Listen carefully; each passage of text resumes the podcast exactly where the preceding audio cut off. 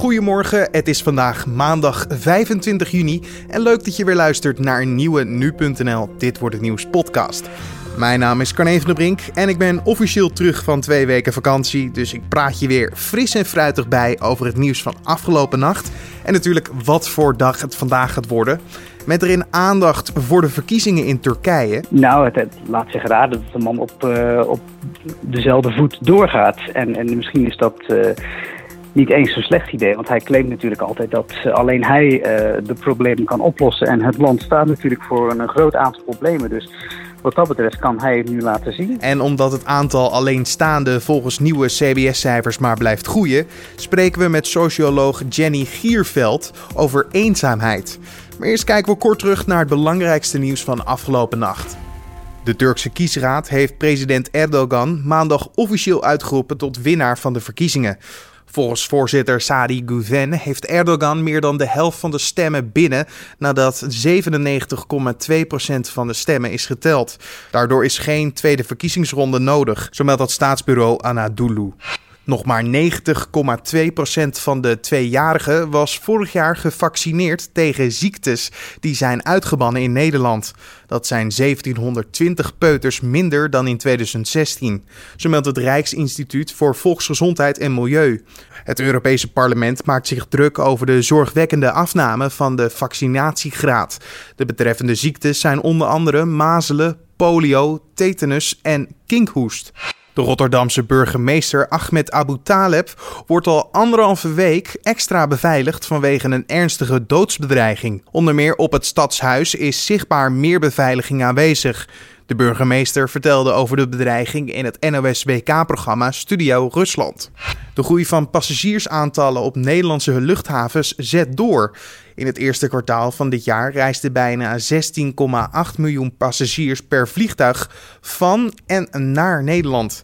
Een stijging van 8,2% ten opzichte van een jaar eerder. Dat meldt het Centraal Bureau voor de Statistiek in de kwartaalmonitor Luchtvaart. De groei is met name te danken aan Schiphol en Eindhoven Airport. En dan kijken we naar het nieuws van vandaag, oftewel Dit Wordt Het Nieuws. Turken in Nederland mochten vorige week al stemmen, maar gisteren was het de beurt aan de stembusgang in Turkije zelf. Voor de parlements- en presidentsverkiezingen in het land. Je hoorde net al dat de Turkse kiesraad president Erdogan officieel uitgeroepen heeft tot winnaar van de verkiezingen. Over dit alles hoor je collega Julian Dom in gesprek met onze verslaggever in Turkije, Nick Augustijn. Ja, Nick, waar ben je in Turkije en hoe is de sfeer daar? Ik ben op het moment in Istanbul. En ik moet je zeggen dat het vooralsnog rustig lijkt. Tuurlijk, er zijn wel plekken in de stad waar het wat onrustig is. Maar het lijkt dat de verschillende doemscenario's die geschetst werden voorafgaand aan deze verkiezingen vooralsnog niet uit zijn gekomen. Erdogan die heeft de verkiezingswinst geclaimd. Kunnen we de Turken nu feliciteren? Nou, feliciteren in de zin dat er nu sinds lange tijd liefst 6 partijen in het parlement vertegenwoordigd zijn. Dat komt door die alliantievorming, dus dat is goed nieuws. Ook de Koerdisch georiënteerde HDP, die lang tijdens deze verkiezing is weggezet als terroristen, aanhangers en wat al niet meer. Die hebben het toch weer gedaan. Dus in die zin kregen we wel een bonte verzameling. En het is natuurlijk afwachten hoe zij te werk zullen gaan. Wat Erdogan betreft is natuurlijk even afwachten wat hij gaat doen, omdat we zijn omgeschakeld naar een presidentieel systeem. Dus hoe hij dat precies vorm zal gaan geven, dat laat zich nog raden. Maar het heeft natuurlijk alle schijn van dat de man op deze manier voortgaat. Dus wellicht moeten we dan in dat geval zijn aanhangers feliciteren, maar zijn tegenstanders condoleren. Over de oppositie wil ik zo nog even op terugkomen. Laten we nog even naar die stembusgang gaan. Want de politie mocht dit jaar bij de stemlokalen aanwezig zijn. Heb jij daar iets van gemerkt? Nou ja, de wet is inderdaad gewijzigd dat zij de stembureaus binnen konden treden. Maar van intimidatie is op heel beperkte schaal sprake geweest. Er zijn wel opstootjes en geweldincidenten gemeld waarbij de politie heeft ingegrepen. Maar daar is het bij gebleven. Dat gezegd hebbende, er zijn helaas wel bij mijn weten 4 doden te betreuren zijn in het oosten. Dan die oppositie. Zeggen zij iets over fraude bijvoorbeeld? Hebben ze daar iets van gemerkt? Nou, het toeval wil dat het platform dat zij hebben ontwikkeld om eigenlijk een alternatief stelsysteem op te zetten om fraude tegen te gaan. Dat laat eigenlijk een uitslag zien die heel erg lijkt op die van het staatspersbureau. Dus ik denk niet dat er in een dusdanige mate gefraudeerd is. De uitslag heel anders zou zijn geweest. Nee, de weg lijkt dus vrij voor Erdogan. Wat betekent dit dan nu voor de toekomst? Wat gaat er gebeuren? Nou, het laat zich raden dat de man op dezelfde voet doorgaat. En misschien is dat niet eens zo'n slecht idee. Want hij claimt natuurlijk altijd dat alleen hij de problemen kan oplossen. En het land staat natuurlijk voor een groot aantal problemen. Dus wat dat betreft kan hij het nu laten zien. En zullen we erachter komen of het inderdaad iemand is die wonderen kan bewerkstelligen. Dan nog even afsluitend. Is deze uitkomst eigenlijk verrassend? Nee, totaal niet eigenlijk. Op de eerste plaats iemand die natuurlijk zoveel middelen heeft. Die moet eigenlijk geacht worden een dergelijk resultaat te behalen. Maar er wordt nog wel eens uit het oog verloren dat Erdogan in Turkije gewoon nog op heel, heel erg veel steun kan rekenen. En ik denk dat wederom tot uiting gekomen is in de verkiezingsuitslag. Men is nog altijd tevreden over wat hij doet en met name over wat hij betekend heeft voor het land. En ik denk dat nog wel even zal duren voordat dat verandert. Nick Augustijn hoorde je vanuit Istanbul in Turkije voor nu.nl. Meer over de verkiezingen vandaag uiteraard op nu.nl. De groep alleenwonende Nederlanders is de afgelopen decennia al flink gegroeid en blijft naar verwachting verder groeien. In 2047 is mogelijk 1 op de 4 volwassenen alleenstaand. Dat zou tot meer eenzame Nederlanders kunnen leiden.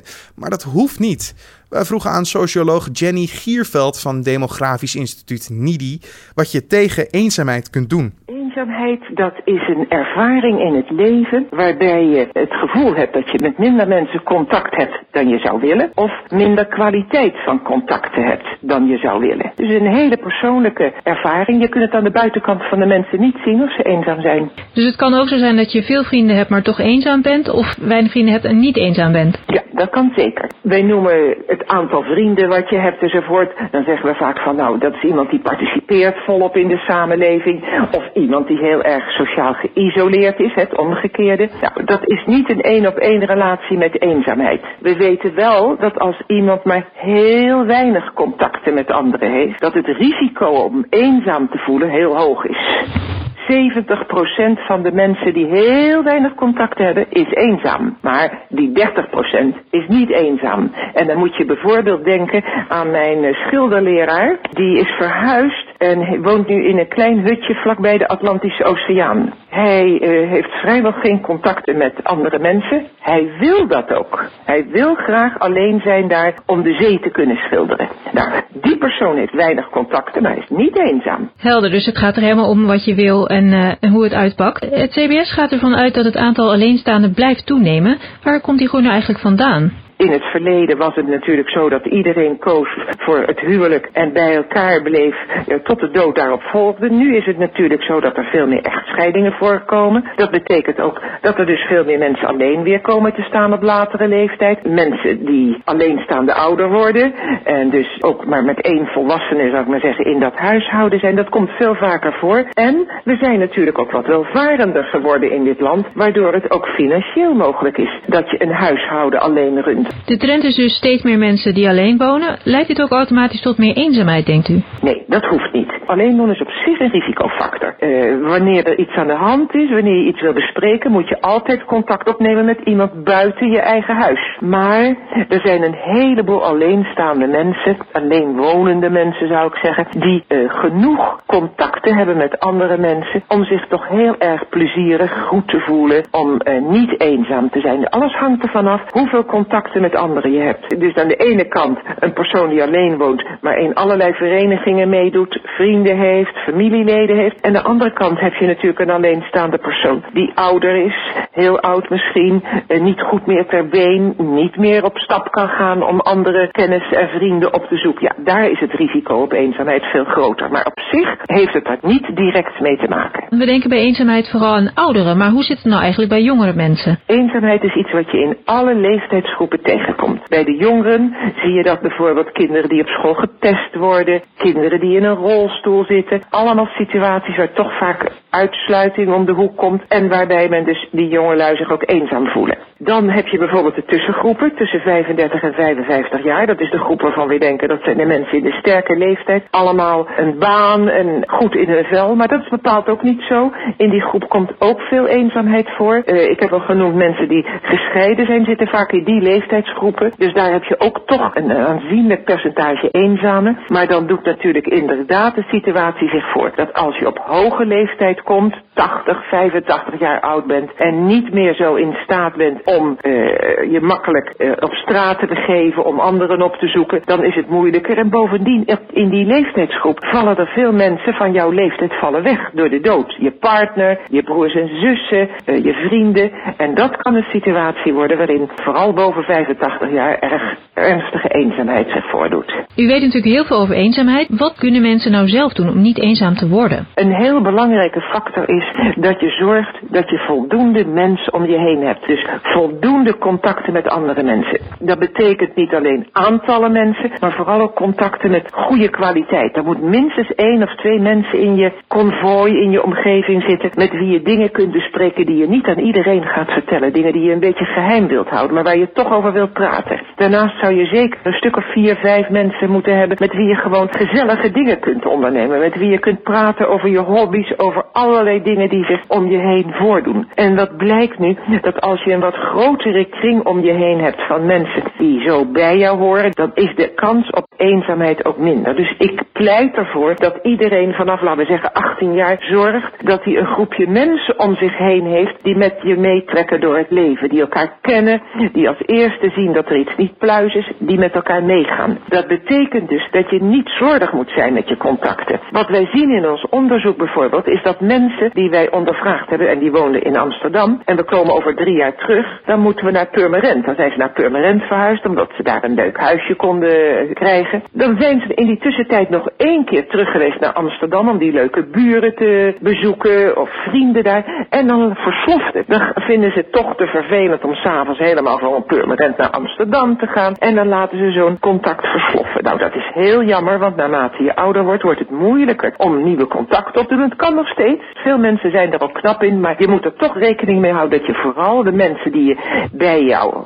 in jouw konvooi, in jouw groep hebt, dat je die zo lang mogelijk vasthoudt. U bent zelf 80 jaar, maar u bent nog heel actief, ook als socioloog. Is dat voor u nou eigenlijk een strategie om eenzaamheid tegen te gaan? Ik doe het niet om die reden, maar het helpt wel. Als je actief blijft, of dat nou is in een stukje werk of als vrijwilliger, dat is ook een hele belangrijke functie voor mensen die gepensioneerd zijn. Doe werk als vrijwilliger, want dat zijn mensen die door dat vrijwilligerswerk veel kennis en vrienden opdoen en waarvan gebleken is dat ze minder risico lopen op eenzaamheid. Je hoorde socioloog Jenny Gierveld in gesprek met nu.nl-collega Tamara Abad. En dit gebeurde er verder vandaag nog. Voor het gerechtshof in Amsterdam begint het hoge beroep om de moord op Willem Enstra. De man die als schutter wordt gezien is in 2012 overleden en de 3 mannen die worden vervolgd zouden hebben geholpen bij de voorbereiding van de moord. De 3 werden in januari 2016 vrijgesproken door de rechtbank bij gebrek aan bewijs. Ondertussen wordt Willem Holleder in een apart proces vervolgd voor het opdrachtgeven van de moord. En vandaag wordt er ook weer uiteraard gevoetbald in Rusland. Het einde van de poolfase van het WK komt in zicht. In pool A en B worden vandaag de laatste wedstrijden in de groepsfases gespeeld. Vanmiddag om 16:00 neemt gastland Rusland het op tegen Uruguay. Het is al duidelijk dat deze 2 teams doorgaan naar de 8e finale. Ook om 16:00 trapt Saudi-Arabië af tegen Egypte. En vanavond om 20:00 starten nog eens 2 wedstrijden. Iran tegen Portugal en daarna Spanje tegen Marokko. De Marokkanen spelen sowieso hun laatste wedstrijd in dit WK. Maar Iran maakt nog steeds kans op het bereiken van de volgende ronde. En dan kijken we waar onze collega's vandaag over schrijven. De bouw van grote zonneparken kan grote gevolgen hebben voor de kwetsbare natuur en het bodemleven, vrezen Nederlandse natuurbeschermers en ecologen. Dat blijkt uit een rondgang van Trouw. Volgens de deskundigen wordt de grond uitgeput door de zonnepanelen. Zonlicht en regen bereikt daardoor de bodem niet meer, wat leidt tot kaalslag. Sluitend bewijs hebben de experts nog niet, schrijft de krant. Het AD schrijft dat het aantal jonge meisjes die zich laat inenten tegen baarmoederhalskanker in 2 jaar tijd is gedaald met 15%.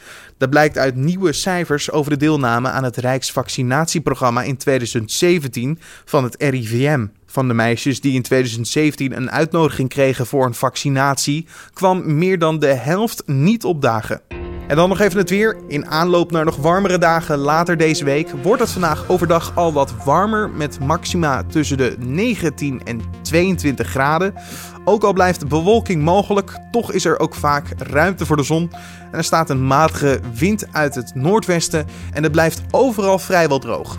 En dan nog dit. De rustpauze voor deze artiest is, als de geruchten kloppen, ja, verleden tijd. Hello, it's me. We hebben het natuurlijk over Adele. Het lijkt namelijk erop dat ze is begonnen met het werken aan een nieuw album dat volgend jaar rond de kerst moet uitkomen. De meervoudige Grammy-winnares gaat zich toeleggen op het schrijven van nummers na een lange rustpauze die ze voor zichzelf had ingelast. Dat schrijft Page Six op basis van een bron uit de muzikale wereld.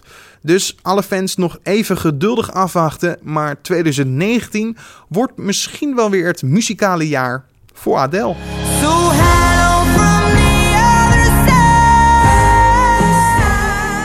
Dit was dan de Dit Wordt Het Nieuws podcast voor deze maandag 25 juni.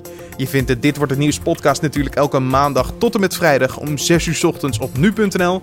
Je kan natuurlijk altijd ons laten weten wat je van de podcast vindt via een iTunes recensie of een mailtje naar redactie@nu.nl. We zijn heel erg blij met je feedback, dus stuur dat vooral naar ons toe. Ik wens je voor nu een mooie dag en natuurlijk tot morgen.